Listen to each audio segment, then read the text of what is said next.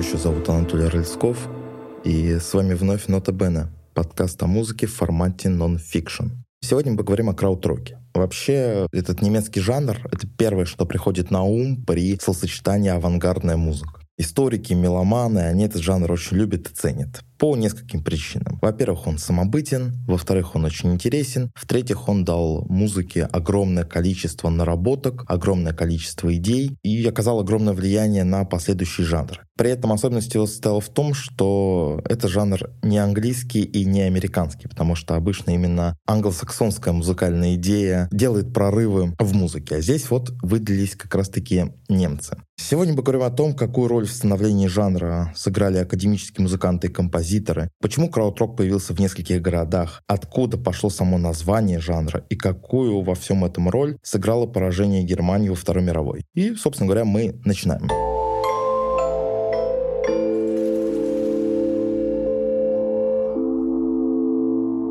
Как и в любом жанре, нам стоило бы начать с определения, но здесь у нас возникает несколько проблем. Несмотря на то, что краудрок довольно мощный и монументальный жанр в истории мировой музыки, который не просто дал Германии уникальное звучание, те самые основы звука, основы работы с мелодией, с какими-то музыкальными инновациями, которые были заложены во времена краудрока, они потом нашли свое отражение и в так называемой Neue Deutsche Welle, и в индастриале, и вообще во всей немецкой музыке, вплоть до берлинского техно. Несмотря на все то, что краудрок дал мировому звуку, мировой музыке, дать ему определение очень сложно. Если упрощать, то это такой жанр экспериментальной музыки, который сочетает электронное, гитарное и психоделическое звучание. Иногда это все идет вместе, иногда это идет по отдельности, то есть просто электронное звучание, просто психоделическое, с какими-то все это нотками немецкого понимания музыки, примесями экспериментов, с какими-то академическими находками, с какими-то наработками в области технологий того времени. Вот это все и есть краудрок. Дать какое-то четкое определение, которое бы захватило все то, о чем мы сегодня будем говорить, очень сложно. Сегодня мы отложим терминологию на потом и приступим непосредственно к музыке мы сначала послушаем работы музыкантов, а потом уже поговорим о жанре.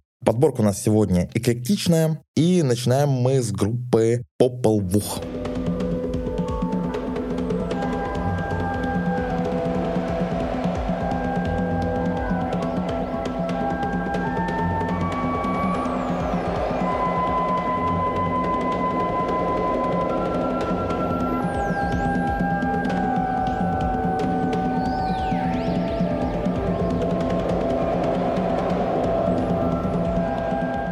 Значит, Popol Vuh — это коллектив из Мюнхена. Название его отсылает нас к месопотамской книге мертвых. Этот коллектив — это одни из пионеров вообще краудрока. То есть одна из первых групп, она появилась там еще в середине 60-х годов. Впервые их огонечек на музыкальной сцене исторической он заиграл в Эссене. Это был 1968 год. Фестиваль психоделической музыки, который там собрал огромное количество народу, повлиял на все, что там было в Германии. Хедлайнером фестиваля кстати, был Фрэнк Заппа. И вот Popol Vuh, они, в принципе, в этой стилистике играют. То есть это такая психоделическая музыка, при этом акцент в этой музыке сделан на медитативность звучания и плавное композиционное развитие. Группа не вполне такая движовая, это группа не для расслабона под ЛСД. Музыка этого коллектива, она вас так потихонечку в себя погружает, и вы в итоге не всегда понимаете, это как бы вы слушаете музыку или музыка слушает вас. Если брать какую-то историческую ретроспективу, то сейчас можно сказать, что группа, с одной стороны, сочетала какие-то, опять же, наработки академических музыкантов 40-х, 50-х годов. С другой стороны, группа, конечно, ориентировалась на тренды такой англо-американской психоделической музыки, самую такую авангардную часть. Поэтому по звучанию группа достаточно спокойная, интересная, в меру экспериментальная, резких переходов нету, которые позже мы услышим у других коллективов краудрока, о которых мы сегодня будем разговаривать. Такие пионеры, очень важный коллектив, не можем мы его не отметить. Послушаем что-нибудь еще из Popol Vuh.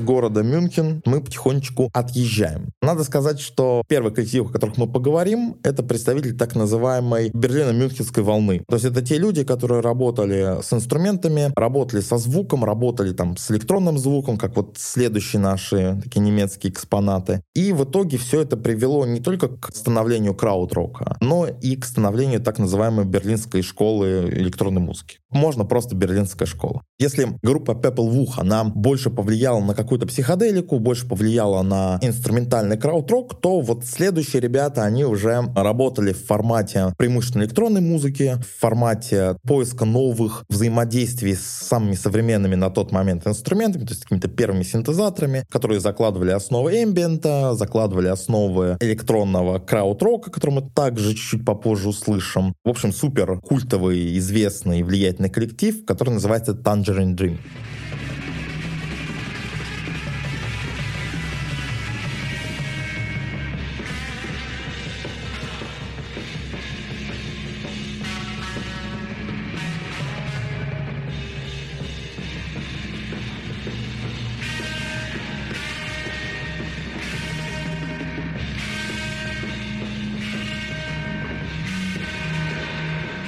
Да, как я уже упомянул, коллектив из Берлина, скажу так, я не большой фанат вообще Tangerine Dream. Они, мне кажется, немножко скучноватыми, немножко затянутыми. Какие-то у них вот эти электронные setup ы слишком затянутые. То есть ты как бы слушаешь, ждешь, что сейчас вот что-то будет, а в итоге ничего нет. Да, это как вот господин Ларин был такой видеоблогер, вот он говорил, что вот есть setup, есть punchline. Вот у ребят как бы есть setup, а вот punchline а, которого я лично очень ждал от их музыки, какого-то прям энергичного развития, у них его не было. Надо понимать, что вот у них был дебютный альбом, композицию, с которого мы послушали, Electric Meditation он назывался. Дальше ребята уже больше работали с синтезаторами, больше работали с электронной музыкой. Сначала это была такая крауд электронная, это вот где-то второй, третий их альбом. А дальше уже они пошли в сторону эмбиента, в сторону New Age. Ребята очень сильно повлияли на то, что будет с музыкой потом, но это, скажем так, не то влияние, которое интересно лично мне. Поэтому не упомянуть мы их не можем. Опять-таки, к ним я отношусь так с большим уважением, но без большой симпатии. Давайте что-нибудь еще из Tangerine Dream послушаем. и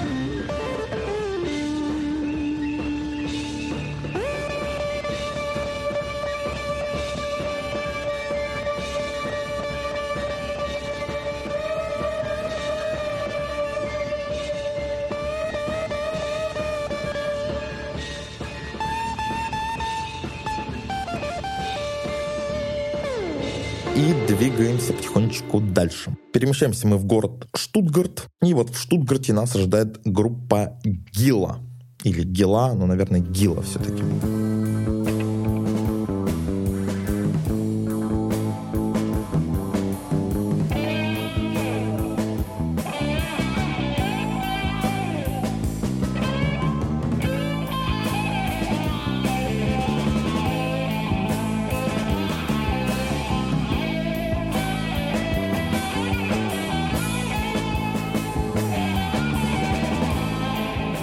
Касательно этого коллектива, нас интересует исключительно первый альбом. Он назывался просто Гила, но там была подпись Free Electric Sound, поэтому иногда его называют полностью Гила Free Electric Sound соответственно. По стилю это такой энергичный психоделический рок, в котором очень много чего намешано. То есть там с одной стороны эксперименты, с другой стороны какие-то электронные эффекты вот тот момент доступные. С третьей стороны, там очень большой акцент идет на кислотное звучание, экстремальное психоделическое звучание, которое мы, опять же, и в позднем психоделическом роке уже вот при его переходе в прог-рок можем слышать. У американских групп, у английских и так далее. У Pink Floyd, например, на первом альбоме вот что-то похожее было. Коллектив не очень известный, достаточно самобытный. Очень рекомендую дебютную пластинку. Дальше можно не слушать. Дальше там у них, по-моему, вышло два, что ли, альбома или три. Вот остальные гораздо хуже. Послушайте первый, он такой вот именно краудроковский, потому что второй альбом у них, они там уже пригласили на вокал какую-то девушку. Концептуальный альбом про беды индейцев в Америке, при том, что сами эти штутгартские молодцы никогда в Америке не были, никогда с индейцами не общались, понятия об этом не имеют. Музыку стилизировать под истории про великих индейских героев у них, как мне кажется, не получилось. Плюс более такое попсовое, мягкое звучание на второй пластинке вот этой группе конкретно навредило.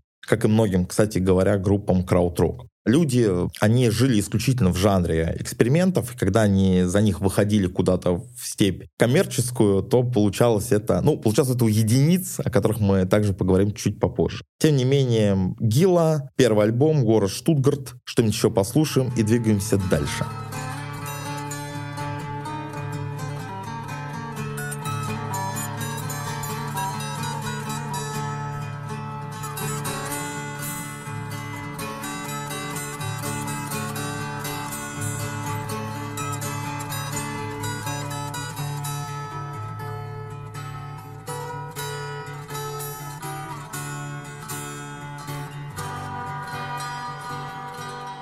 Следующий коллектив уже гораздо более известный, чем Гиллом, и, наверное, чем все предыдущие. Коллектив под названием «Фауст».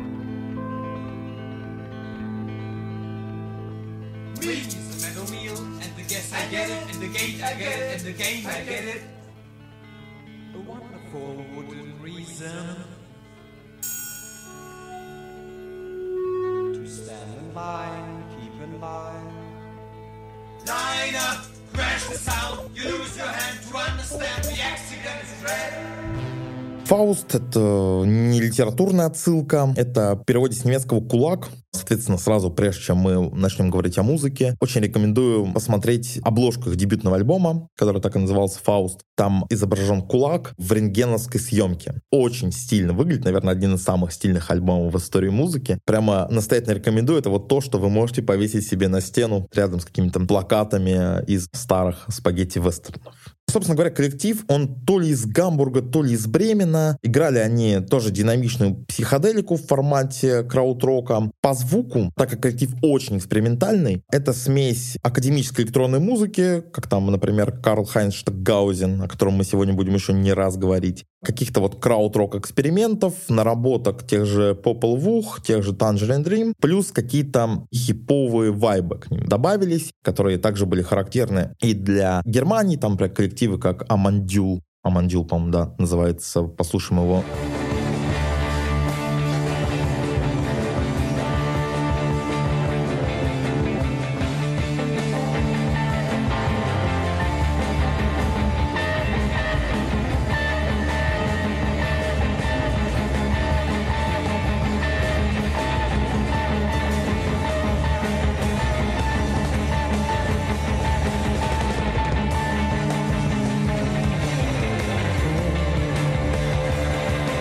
И вот эта вся такая яркая, громкая смесь, это, собственно говоря, и есть стилистика группы «Фауст». Вообще коллектив появился немножечко в историю, появился благодаря такому человеку, как Уве Никельбек. Это журналист, который очень переживал вообще за немецкую сцену. И вот он этих ребят собрал, начали они играть. У них была такая фишечка на живых концертах. Они приглашали каких-то уличных музыкантов или просто музыкантов местных. То есть, он приехали они там в какой-нибудь Лейпциг и вот набирали там ребят, которые что-то умели, и они вместе с ними на этом концерте и исполняли. Поэтому сказать, какой состав конкретно выступал на каком концерте, очень и очень сложно. Более того, здесь еще совпала историческая парадигма. Дело в том, что вот благодаря деятельности вышеупомянутых Popol Vuh, Amandule и Tangerine Dream было ощущение, что немецкая музыка, она начинает потихонечку подниматься, что вот она сейчас обрастает мясом, и сейчас-то мы уже покажем, на что мы способны. И лейблы, они очень искали какой-то привлекательный, такой попсовый, но при этом интересный музыкальный проект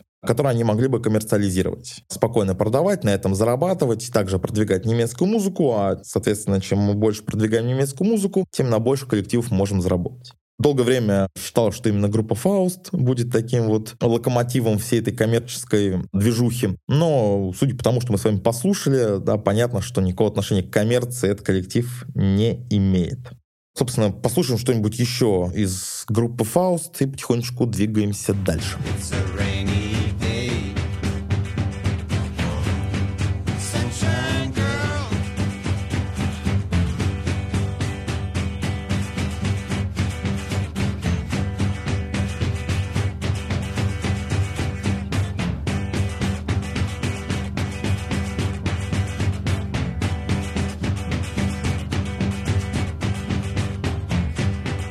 Следующий коллектив, о котором мы поговорим, называется «Ной».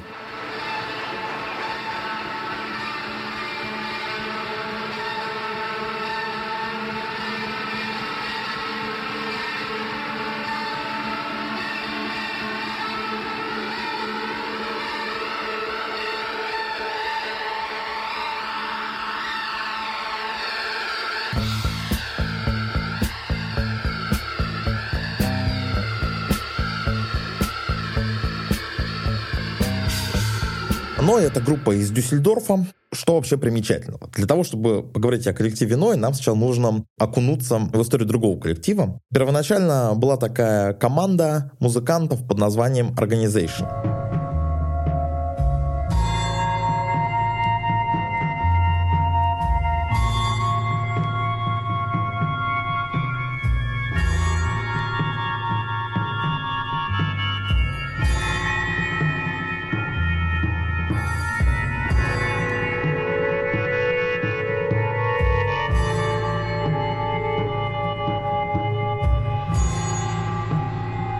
Organization — это будущий Крафтверк, о которых мы, понятное дело, сегодня поговорим. Играли они такую экспериментальную, меланхоличную музыку. В основном выступали на каких-то выставках, на каких-то перформансах. Их музыка, она предвосхищала такое культурное погружение. Выпустили они всего один альбом, вот оттуда мы послушали трек Silver Forest. Дальше, соответственно, вся эта команда начала работать уже в составе Крафтверк. А ранее Крафтворк, они не совсем понимали еще, в какую как бы, степень они хотят двигаться, поэтому звучали они не так, как поздние Крафтворк, которые вы уже знаете, звучали они примерно вот так.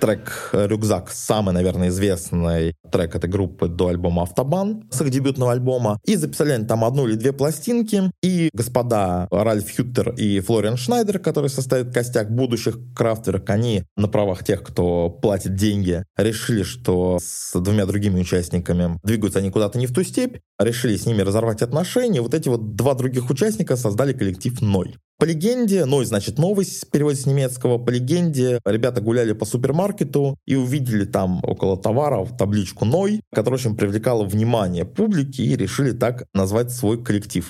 Давайте что-нибудь еще из него послушаем.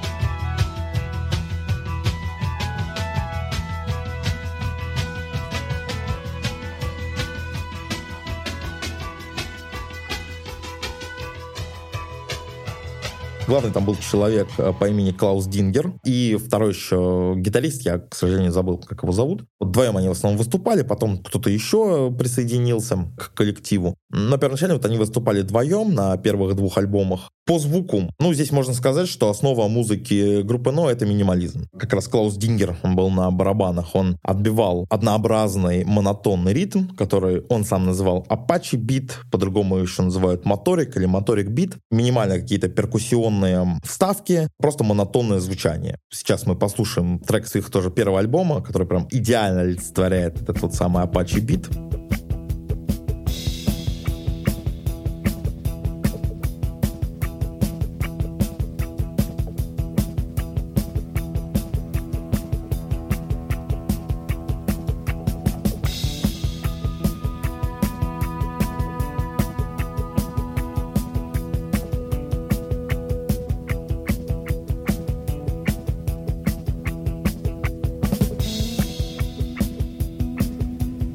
Вокруг, соответственно, этого самого бита нарастает музыка, как вы заметили. Собственно говоря, вот это и был музыкальный костяк группы Ной. Записали так парочку альбомов, потом записывали еще и третий. Кстати говоря, на третьем альбоме, он назывался «Но 75», там была композиция «Hero», одна из первых текстовых, наверное, композиций, которые исполняли эти ребята, потому что до этого там исключительно инструментальная музыка была. И вот всем вам известный альбом «Heroes» Дэвида Боуи, второй из трех альбомов его цикла берлинской трилогии, вот он как раз-таки написан под впечатлением от этой песни, что интересно. Потому что Дэвид Боуи очень активно взаимодействовал с музыкантами крауд-рока, вот в основном берлинской как раз-таки сцены сам он в Берлине-то и находился, да, тут загадок быть не может. Интересный факт, что в честь песни Hero назвал целый альбом, так сказать, отдавая дань почтения немецким музыкантам. Наверное, о группе Ной все. Переходим к следующему коллективу. Он называется Agitation Free.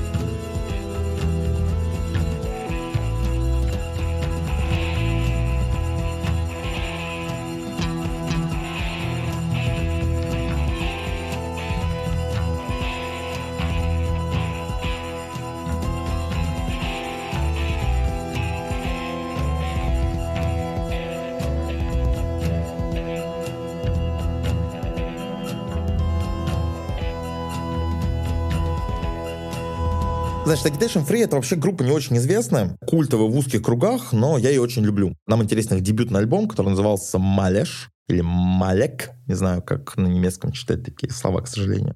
Что он себя представлял? Это психоделический крауд-рок, но в нем очень много этнических, ближневосточных, египетских мотивов. Группа вообще записывает альбом под впечатлением своей какой-то там поездки. Катались они по Кипру, по Турции, по Греции, по Египту, еще там куда-то. Насладились, так сказать, местными музыкальными городскими артефактами и решили все это вставить в свою музычку, играть такой очень хороший психодел, очень качественный, очень интересный. Во многом предвосхитили они волну прог-рока и психоделики, которая в Турции зародится, потом чуть-чуть попозже в Греции, тоже это вот 70-е годы, буквально там на несколько лет позже, чем этот коллектив по звуку будет очень похоже, но здесь все-таки Agitation Free, так как были немцами, кстати, из Берлина, не помню, говорил или нет, они все это, конечно, еще немецким краутовским духом заряжали. Поэтому очень рекомендую дебютный альбом «Малек» или «Малеш». Послушайте. Также в эти же партии они намешивали, как и все, собственно говоря, краудрокеры, какую-то электронику, прото-эмбиент. Получался такой звуковой коктейль. Очень убедительный, очень хороший, поэтому Agitation Free. Слушаем что-нибудь еще, идем дальше.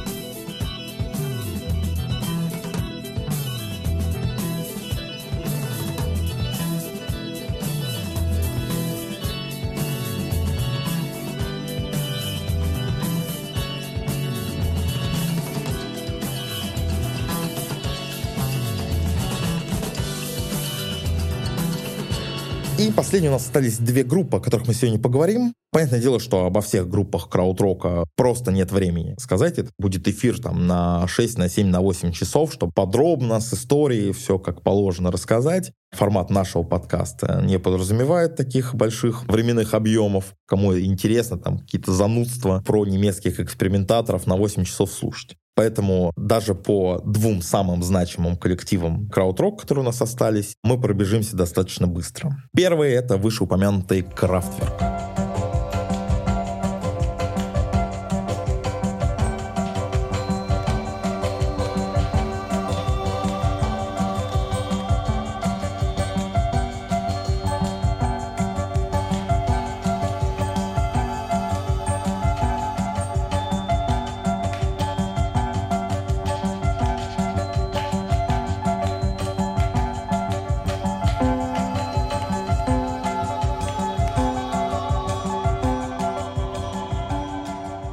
Соответственно, группа из э, Дюссельдорфа, Ральф Хюттер, Флориан Шнайдер, два там главных мыслителя музыкальных. Оставили мы их где-то на моменте расхождения с группой э, Ной. Ральф и Флориан очень много думали, как же они хотят видеть свою музыку, хотели ее видеть такой электронно-минималистической. Наработки уже были видны на третьем их альбоме, который назывался Ральф и Флориан. Сейчас мы послушаем оттуда композицию «Электришер Рулет».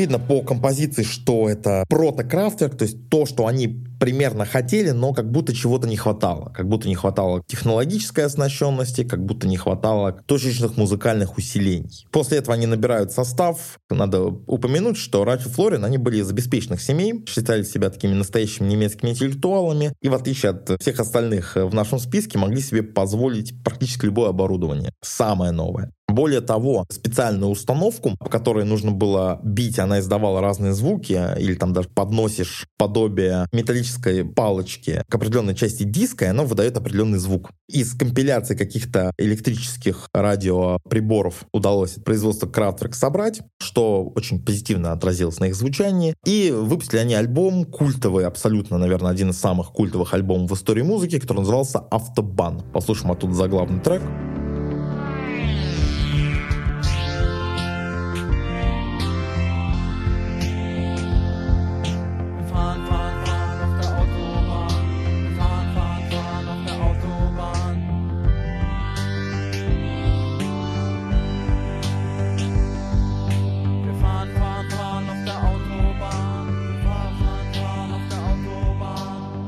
Как я уже сказал, Крафтерк ориентировались на электронное звучание. Надо сказать, что недооценивать группу по вкладу в музыку просто глупость. То есть эти ребята, они по сути создали всю ту электронную музыку, что мы знаем сейчас. Они первые, кто электронные наработки того же Штаггаузена попытались в какую-то поп-стезю внести, убрать все живые инструменты, оставить электронный монотонный бит, Далее Крафтверк продолжили развиваться, выпустили альбом Radioactivity, а тут за главный трек послушаем.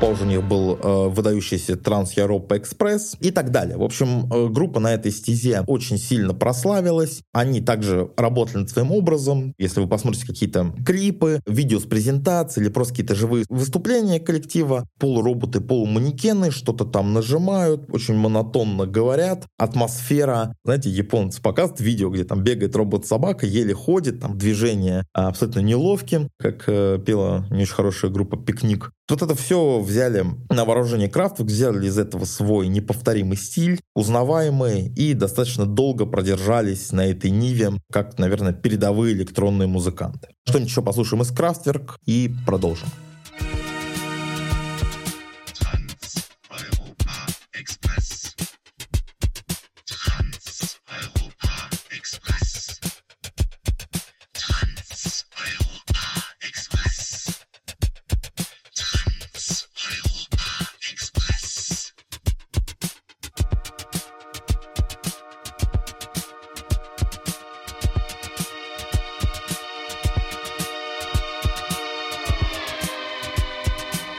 Последний коллектив, который по влиянию, конечно, Крафтерк уступает. С другой стороны, кто не уступает. Но при этом это, наверное, мой любимый краудрок коллектив по влиянию на отдельных музыкантов, которые признавали гений этих ребят. Коллектив тоже, я думаю, в самых топах находится. Это группа из Кёльна под названием Кен.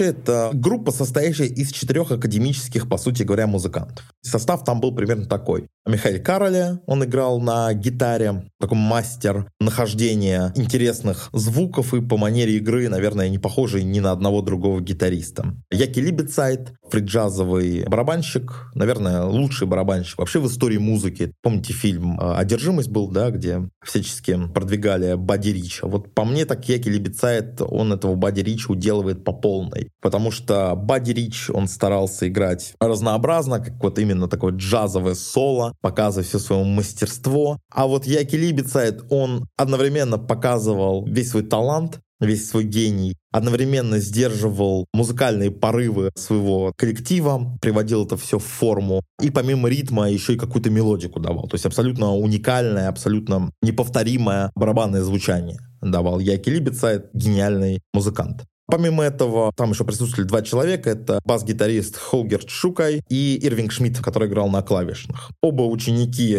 вышеупомянутого Карл Хайнса Штагаузена, о котором мы все еще поговорим чуть-чуть попозже. Ирвин Шмидт — мастер вообще нахождения также уникальных, неповторимых звуков среди клавишных инструментов, при том, что техническое оснащение тогда было достаточно скудное, и при небольшом техническом диапазоне действия он умудрялся брать именно те ноты, именно те звуки, которые были нужны. Значит, Холгер Шукай, выпускник Академии Штокгаузена, играл всегда в перчатках, выдающийся виртуоз, при том, что гитара была не основным его инструментом, при этом прекрасно справлялся он со своей деятельностью. И вот этот вот э, меломанский коллектив, коллектив выдающихся музыкантов. Был у них два солиста, ну, по очереди. Сначала был господин Майкл Муни, американец. Он на их вот первом альбоме присутствовал и частично на втором, который Soundtracks. Послушай что-нибудь с первых альбомов.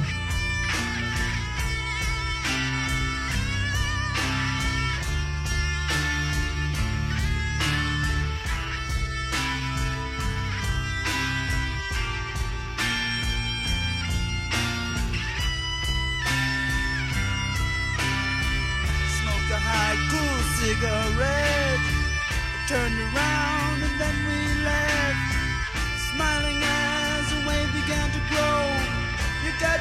Потом этот Майкл Муни, он совсем себе мозги проел э, ЛСД, уехал там искать своего какого-то гуру. Долго думали, значит, Кен, кого же им на должность вокалиста взять, и в итоге нашли они уличного японского музыканта по имени Дамо Судзуки. Разбавил этот академический коллектив своими какими-то психопатическими воплями, сделав из своего голоса еще один там пятый инструмент коллектива Кен, создавая абсолютно неописуемой красоты, неописуемой сложности, неописуемого качества музыку. Что-нибудь послушаем с их классического альбома «Таго Маго». собственно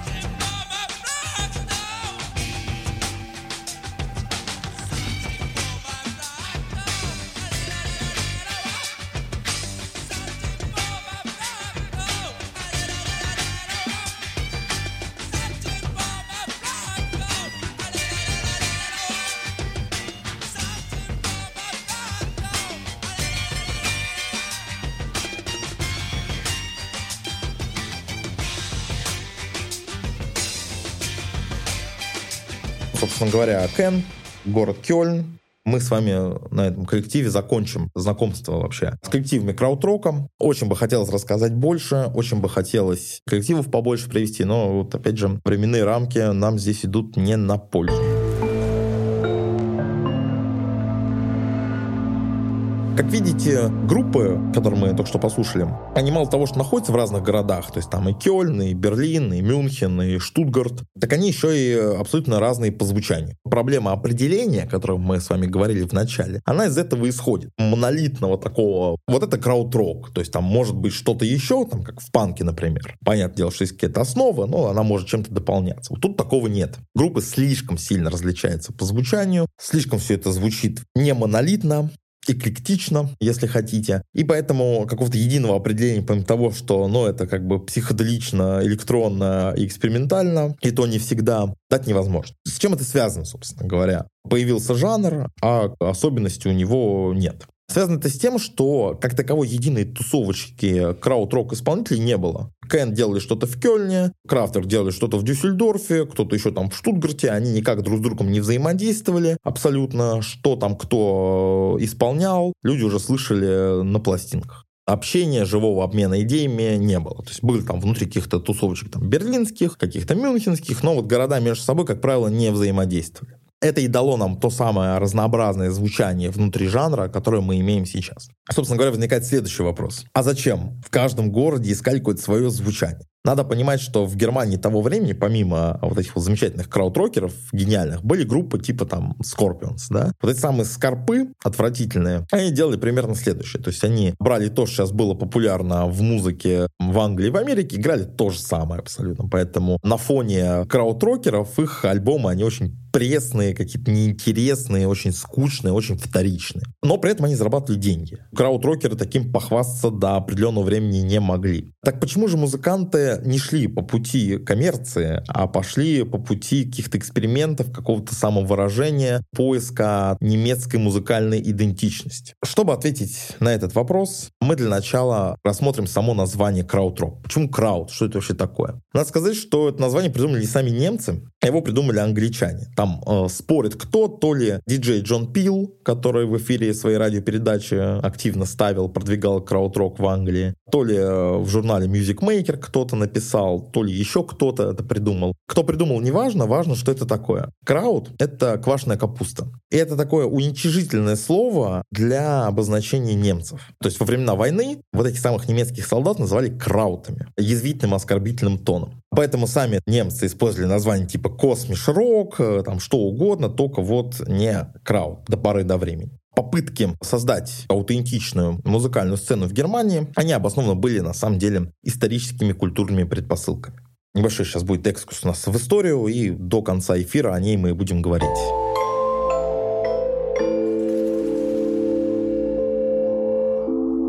Закончилась Первая мировая война. Германия в ней проиграла, подписала Версальский мир. В народе, так как война практически не велась на территории Германии, немцы там воевали в Италии, в России, где-то там во Франции, и потом бац, они проиграли. В обществе тогда было очень стойкое ощущение, что победу кто-то украл, что немцы, они сами не могли проиграть, то есть это какой-то просто заговор. Мы бы додавили, но вот кто-то помешал. Ну, потом пришел, значит, господин Гитлер, объяснил, кто помешал, объяснил, что с этим делать, Часто, часто мы ошибки извлекли, как говорится. Сейчас мы уже додавим.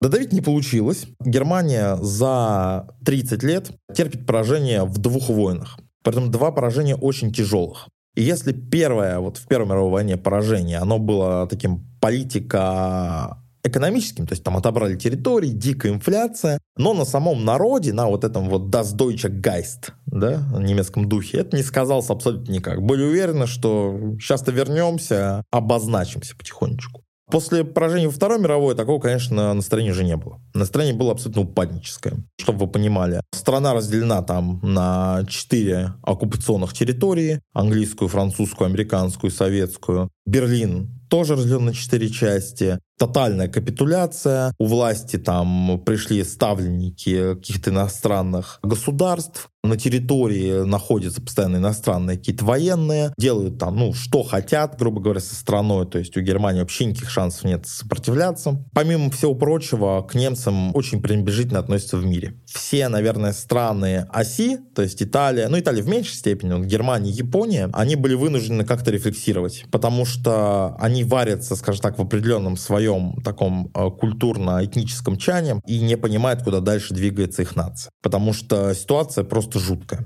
И вот эта вот жуткая ситуация, она была не только, опять же, там в политике, не только в экономике, но теперь она была еще и на уровне культуры, и на уровне национального самосознания проигрыш во Второй мировой войне, он же не, не просто проиграли, а проиграли разгромно и проиграли, будучи уверенными, что вот теперь-то нам ничего не мешает, что вот теперь-то мы, немцы, сплотились как нация. То, чего хотели они как раз-таки в Первой мировой. Что вот сейчас-то мы единым фронтом пойдем и нас не остановить. Потому что мы кто? Потому что мы э, уберменш, да, сверхлюди по идеологии, которая, значит, э, тогда педалировалась в Германии. И выяснил, что вот эти вот сверхлюди, они как-то унижены и оскорблены. Внутреннее ощущение было такое, что, а может быть, мы не сверхлюди, а может быть, мы ошибались все это время, может быть, на самом деле мы какие-то ниши, на самом деле, вообще недостойные, какие действительно звери, людоеды. Гуляли такие мысли как бы в то время в социуме. Пыталась Германия как-то понять вообще, что ей делать дальше. С одной стороны. С другой стороны, во власти и во влиятельных кругах оставались нацисты. Понятное всех невозможно было просто предать трибуналу, который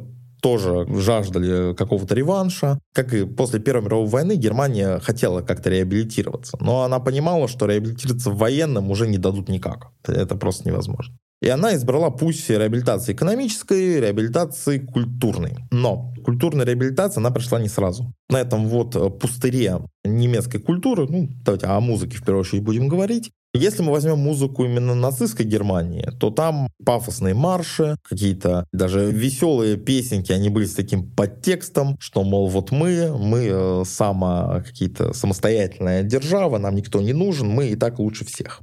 После войны, соответственно, всего вот этого вот уже не было, никаких там обращаться к старым произведениям искусства уже было как бы нельзя, не принято, все это было под каким-то запретом, гласным или негласным. Играла в основном музыка стран Америки, Англии. Мы с вами как раз-таки говорили в выпуске про панк-рок, про группу The Monks, да, американские военные на территории Германии. Если мы посмотрим на этот же коллектив с другой стороны, да, это было лучшее, что тогда было доступно немцам. То есть они исключительно либо пародировали американскую музыку, либо просто в наглую ее ставили. То есть ничего аутентичного они придумать не могли, казалось бы. В плане вообще музыкальной сцены, академической в том числе, Германия была в таком состоянии скетическом. Либо там людям не хватало таланта, чтобы куда-то пробиться, а если талант и был, то старались эту музыку игнорировать. И вот был один человек, который игнорировать было невозможно. И звали его Карл Хайнц Штаггаузен, о котором мы сегодня не раз говорили. Ну, это настоящий гений. Это гений такой авангардной электронной музыки, который придумывал там разные звучания, разные новые ходы. Был рукопожатен по всему миру просто потому, что ну, игнорировать был невозможно человек. Как бы вы ни относились, это действительно выдающийся автор, выдающийся композитор, ну просто было нельзя как-то его не замечать. И Карл Хайнш помимо всего прочего, занимался тем, что снимал с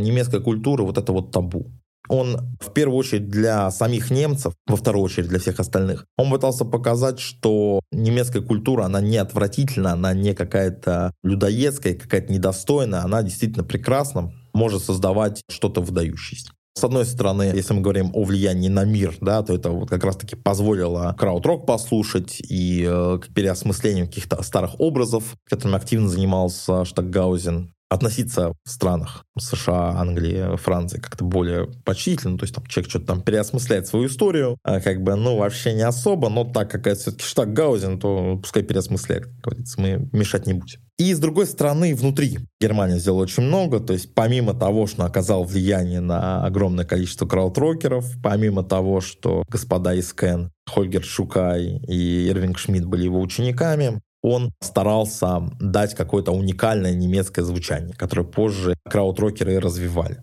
А говоря о самих краудрокерах, надо понимать, что это были люди, которые войны как таковой не видели. То есть они были либо детьми во время войны, либо уже родились после. Но люди искренне не понимали, а почему там вот мы как-то ни на что не способны, как же так? То есть мы же там открываем Фауста, читаем, там, да, слушаем Вагнера, да, все вроде в порядке, а сейчас там мы ничего и создать не можем. То есть я не говорю, что там каждый так именно думал, такие мысли определенно были. И вот эта вот творческая молодежь, она пыталась образ немецкой культуры сделать снова великим сделать что-то не похожее на то, что делалось раньше. Возвращаясь к группе Кен, как вообще они пришли к такому звучанию? Михаил Кароли, да, который один из гитаристов, он был учеником Хольгера Шукая, который включал ему Штаггаузен, говорил, вот, это гениально. А Кароли говорил, что не, это как-то старо, это не очень, вот послушайте, да, и по легенде включил песню Beatles «I'm the Walrus».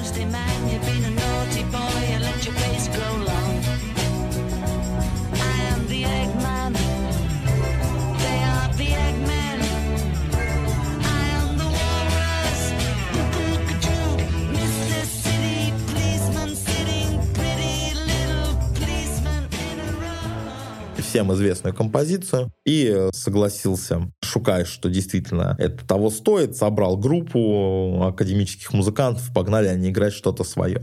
Хотелось не просто копировать, не просто быть в трендах, хотелось создавать именно немецкое звучание. Надо сказать, что вот у этих талантливых людей, которым в достаточно юном возрасте, и с Кен там были ребята за 30, но, как правило, не настолько были зрелые люди, перед ними стояла задача отрефлексировать и как-то побороть, скажем так, культурные репарации, которые платила Германия. Как известно, одно поколение, оно страну гробит, а второе пытается с этим что-то сделать. И вот в культурном плане у Германии, ну и в экономическом, там и в других, конечно, получилось. Где-то хорошо, где-то средне. Но вот в культурном получилось очень хорошо. Создав вот эту вот немецкую идентичность музыкальную, они смогли пронести ее сквозь года, там, вплоть до 90-х, когда вот это все потихонечку загнулось, к моему огромному сожалению. Германия не смогла в начале где-то нулевых уже предложить миру что-то новое. Тем не менее, на 30 лет Германия стала третьей по важности музыкальной страной после Англии и Америки, хотя там